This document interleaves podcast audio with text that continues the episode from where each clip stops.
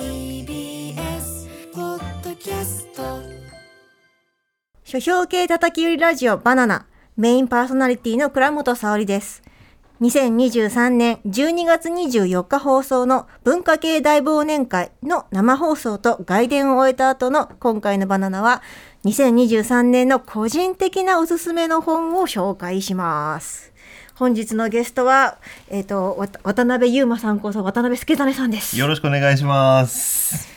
今日はちょっと書評家の コンビで。そうですね。ちょっとさっきもね、だいぶ徒党を組んで、いろいろとやりたい放題喋ってましたし、そうですね、はいこうちょっと大学の 同じ釜の飯を食った者同士で、はい。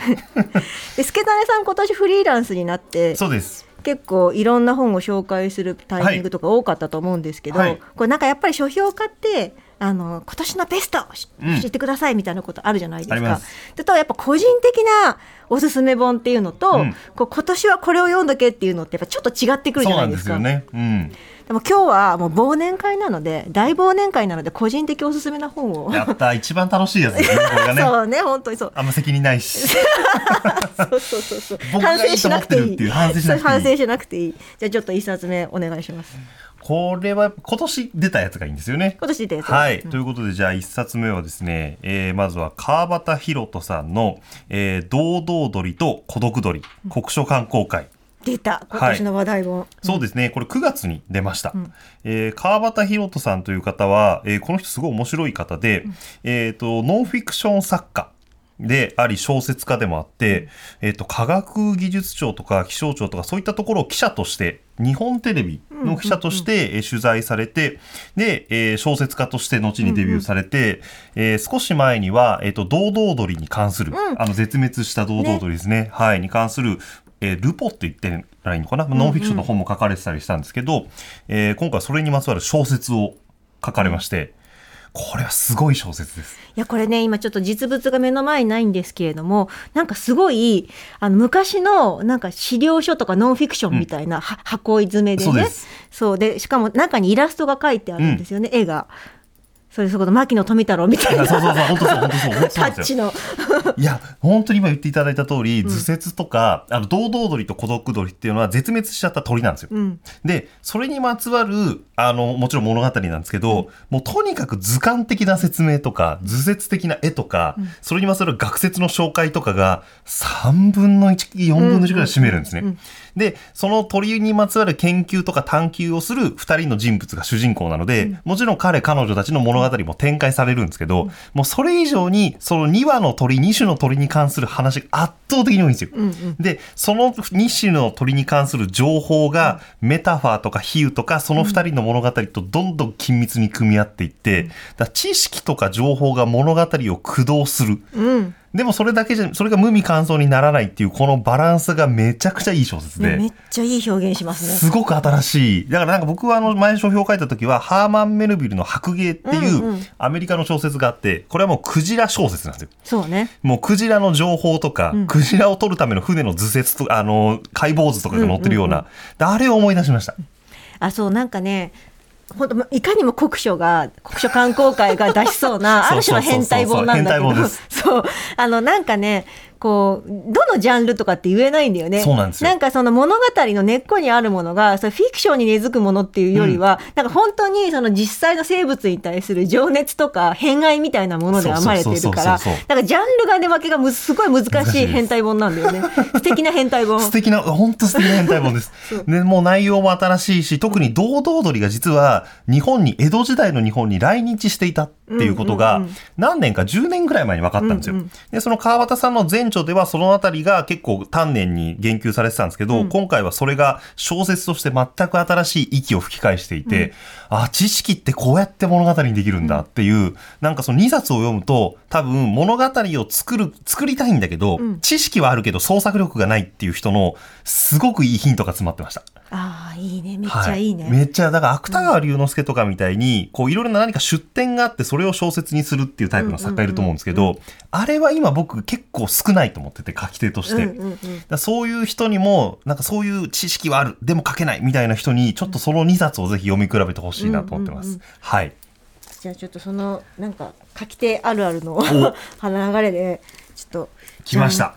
高瀬純子さんのこうるさいこの音の全部いやーこれめっちゃ面白かった。文藝春秋これはいい小説でしたね。そうこれはねあのでなこの主人公がそもそも芥川賞を受賞するっていうところで、かなりちょっとねね自分の職業とかなり合いをこう なんかメタ的にはい小説にしてるんだよね。まさにこの高瀬純子さんが、うんえっ、と、美味しいご飯が食べられますようにっていう小説で、うん去年ですかね、うんの芥川賞を受賞されて、その次の次の作品なので。そうなんですよ。でなんかその受賞後第一作って結構、うん。なんかうやっぱ受賞したら結構みんなそこでちなんか興味が途絶えちゃって、うん。でその後なんかみんな追っかけてない人いるかもしれないけど、うん。その後にこんな こうなんか変態な変態な。もうキワキワな小説を出してきた。いやもうなんかこの主人公っていうのはゲームセンターで働いていて、でゲームセンターに勤めながら小説を書き続けているっていう女性なんですよね。でそれが、まあぶ、ある文学賞の新人賞をもらって本になるってことで、でまあ自分は、まあ、一応ねその会社の規約かなんかで一応兼業っていうのはあんまよろしくなさそうだから、まあ問題になったら嫌だからなと思って言っといたんだよね。そしたらそれがあっという間に広がってしまって、うん。それは全然その本人にも小説にも興味がないような人たちから「先生先生!」って言われるっていう。会社からも利用されそうになったりとかね。そうあるなんですすよねで。しかも自分の自宅の住所なんて公開しないのになぜか故郷の市長から 自宅に電報が祝電が届くとかね 怖っみたいな。怖っていう。そうそうそう。でもいかにこう小説とか作家っていうものを、うんまあちょっと表面的に消費し倒すかみたいな、うん。でさ下をされてるかって話でもあるんだけれどもなんか私が一番ゾッとしたのが、うんうん。職場の人たちが、うん。えー、これってどんな小説なの？ってアマゾンでポチった後に 本人に聞くっていう。作家本人にどんな小説なの？って聞くってめっちゃ怖くない？怖いですよね。で、なんかこれどこまで実体験なの？って聞くとかも、そっちも怖いし、そうそうそうそう。全部怖いんですよね。そうですごくなんかあの辛いあごめん。辛いねこう部分があって、うん。えっとねお母さんがいるんだけれどもお母さんに、まあ、一応ね頑張ってるじゃないっていうことで今うん。どんな小説書いてるのっていうふうに聞かれてあらすじを答えるシーンがあるんですよね。でその小説っていうのは読者にはこうずっとねこう作中作として書かれてるからに。どんな小説かっていうのはすごくよくわかるんだけどただそのお母さんにねどんな小説書いてるのって聞かれて、大学生の女の子が中華料理屋の息子をおだてて怒らせたり、付き合ってすぐ別れて話をしに来た中学人の元、その、その元彼を警察を呼んで追っ払ったりする話っていうふうに、えげつないんですよね。そうそう、つっけんどに言うんですよ。うん。で、もちろん、ここ実際に書かれているのは、もうその、あの、なんていうのかな、こ孤独で、その、その周りにね、こう、うちわ抜け、受けで、その、なんていうか、その、寂しさを紛らわせたいがために、こう、どんどんどんどん自分の言動をね、エスカレートさせてしまって、で結局は自分も他人もないがしろにしちゃう、すごいちぐはぐな、うん。もう現代人特有の、そしてなんか若者の孤独だったりっていうふうな、すごく普遍的なことが書かれてるんだけど、このあらすじ聞いたお母さんが、へーって言って、面白そう中国の人ってすぐお立てられたりしつこかったりするじゃない？みたいなことを。そこじゃないんだよな違うっていう。そういうことじゃない。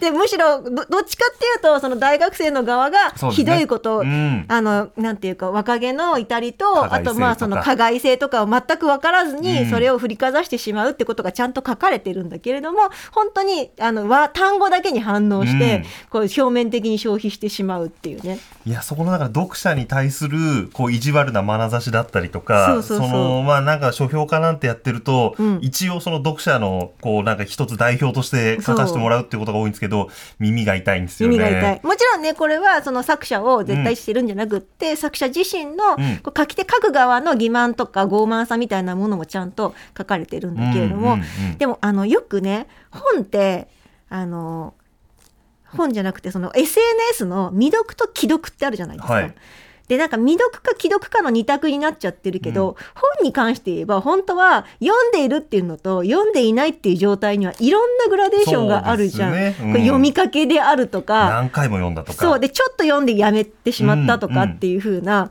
こう本当は本当おびただしいグラデーションがあるはずなのに SNS 上のコミュニケーションの磁場に取り込まれてしまうとなるほど。二読既読ってなっちゃって。なるほど。100ゼロになっちゃうんですね。そうそう。で実際この主人公の女の子がこうメールが LINE が来た時に、うん。わざともう描写的に脊髄反射的にこう返事するっていうシーンがあってでそれがこうそれ 作中の中でね。すげえ面白いなるほど。そうそう小説家がね 小説に対してね、うん。辛い思いをしてるのの なんか裏返しみたいな感じがして。ああなるほど面白いですねそれ。そう。いやーなるほど僕これ刊行したされた後に、うん。えっ、と高瀬さんと、うん。あと同時期に、えー小川聡さんうんっていう方うんうんがうん。えっとこの「君がくれた黄金」についてだったかな、うんうんうん。えっ、とっていうあのこれもある種その作これもなんていうか作家さんとうん高瀬さん自身とちょっと重なるのかな、うんみたいなところがあるし、あ君が手に入れるはずだった黄あそうだ金について君が手に入れるはずだった黄金についても、うんちょっと主人公が小説家の小川っていう人物が出てきて、ちょっと似てるっていうので、うんうんそのお二人のトークイベントがあって、うん僕はそれの司会をしたんですね。うんうんでその時に高瀬さんに「これどこまで実話なんですか?」っていうのをちょっともうそのお母さんばりにお母さんばり聞いたバンバン聞いたんですけど、うん。で実際に僕これ聞いて面白かったのが、うん。てっきり芥川賞を受賞した後のいあの作品でかつこういう内容だから、うん芥川賞受賞した後に書いたと思ったら、うん。前なんですよね。でまたでもちろんその受賞してからいろいろと過失したりしたところもあるっていうのはおっしゃってたんですけど、そこのなんかさなんか全部意地悪だなっていう、その全部なんか手のひらの上だったわうんっていうことをなんか僕はすごくハッとさせられて、うん。でそのイベントの模様は今度あの新潮という雑誌に文字起こしされて載るのでちょっとそれもよかったらぜひ、ナイス。ナという宣伝をちょっとこっそり入れましたが、はいじゃあ結構じゃあその今ナクタアクター賞の話が出たのでせっかく出たので、はい。ちょうどね先日、ね直木賞と芥川賞が発表されましたよ。はい。ですね。今度の1月半ばですね。そうそう。はい。に出ますが、はい、今回も5作ずつということで。直木賞なんかすごいド派手だね。ド派手ですね。いや牧目さんと宮内さんっていうのが結構僕びっくりで。そうですようね。ん。まあ、結構加藤さんの慣れの果ては、もう候補出る前からすごい、これは絶対に入るっていうことをよく言われてたので、まあ、ここのあたりはすごく順当かなと。うんうん。で、共食いは今年は熊とかもね、すごく話題もありましたから。うんうん。うんあと川崎修子さんすっごい注目されてますからね。ね、そうですね、ん。そういうのもありつつすごく話題作だったので、うんうん。結構いろいろとこの辺りはなるほどなるほどっていう感じだったんですけど、牧目宮内あたりは結構びっくりで。いやこれはさどっちのファンもさそろそろ取ってほしいとかってねそうですね。思いますよね。はい。でまあ、で芥川賞ですよ。芥川賞はこういったラインナップになっているんですけれどもこれね、うん。あの実は後日年明けにでも芥川賞直木賞スペシャルをバナナでやるので、まあ、詳細はその時にお楽しみにといった感じなんですけれども、まあ、私はこの5作の中で、まあ、あえて一うん。人今ちょっとちらっとご紹介するのはどどどなたかなって言ったら、うん。この九段理恵さんの「東京都道場島」新潮2023年12月号にあの掲載されてるんですけれども、これ、まあ、オリンピックの際にこうん。のザハンのスタジアムが建てられたパラレルワールドっていうのが、まあ、その舞台なんですけれども、まあ、うんもしもザハの案が通ってたらはい。っていうことなんだけれども、これね一言で言うと東京のど真ん中に犯罪者を収容する巨大でおしゃれな塔を建てるっていう話なんですよ。面白そう。そう。でこの要するにこう塔の部分このねそのおしゃれな塔ね、うん。要するに刑務所なんだよね、刑務所をシンパシータワー東京っていうふうに改名して。全部設定がいいな。そう、まあ、犯罪者って要するに同情されるべき人々で、はい。刑務官もだからサポーターって呼ぶってことにして。あでもだからこの塔を建てることによってこのソーシャルインクルージョンの先進国としてこう日本をアピールすることが期待されてるって。とディストピア感もありつつですね。そうだもうその時点で面白そうすぎるでしょ。ょでもこの詳細も年明けのバランでじじっくりお話ししますけど、九段さん実はこの前に野間新人文,、ん。文芸賞っていうのも受賞されていて、それがし詩を書く馬っていうタイトルの小説なんですよ。で、この詩を書く馬はどういう話かっていうと、これね、これもこれでちょっとぶっ飛びすぎてて、競馬で人類史を詩的に語ってみせるっていう。めちゃくちゃいいで紹介しますねっていうか。そうそうそうさすがですねもう本競馬でさ、人類史をさ、詩的に語ってみせるって何っていう。当指摘っていうのがまた不思議ですね。そうなんですよ。うん。九段さんね、こののりしろゆうすけさんのそれはまことっていう小説と同号の文学館に掲載されていて、うんうんうん。まあちょっとね、あの、こうもう塩川馬がこう芥川賞の候補になってもよかったんじゃないかっていうぐらい話題になったんだけどそれは誠が入りましたからね。そうこれね馬が語り手になってこう神話みたいにしてこうし人類史をかたどっていくっていうパートと、でも現代の競馬中継のアナウンサーがこう馬へのひ偏愛をひたすら語っていくっていうパートが 交互に展開して、そうでしかもやがて溶け合っていくっていう。へえ、超面白そう。面白いそうでしょ？でしかもねやっぱね競馬のね馬の名前とかが出てくるんだけど、うんうんうん。めちゃめちゃ読んでてなんか口に気持ちいいっていうかね、か心地いい感じ名前って面白いですもんね。そうそう絶対多分身がいいんだと思うこの九段さんって。あでしかも種馬っ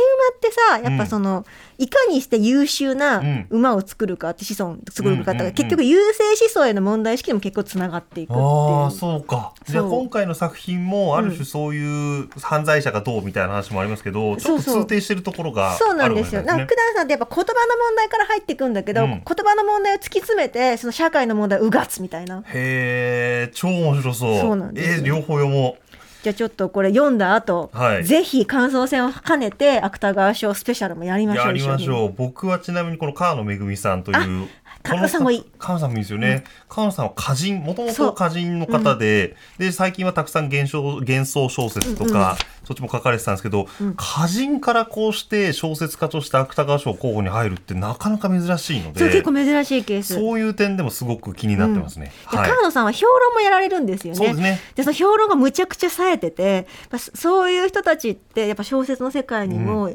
あのなんていうか入りやすいのかなっていうふうに思いました。うんうんうんうんだから何刀流もある方なので、うん本当に楽しみですね。んじゃあ。えー、と今日はす助真さんをゲストに迎えました書評系トークラジトー書評系叩きラジオ バナナ最後に間違いやばいやばい お相手は、えー、と倉本沙織と渡辺助真でした。あまた次回お楽しみにりがとうございました。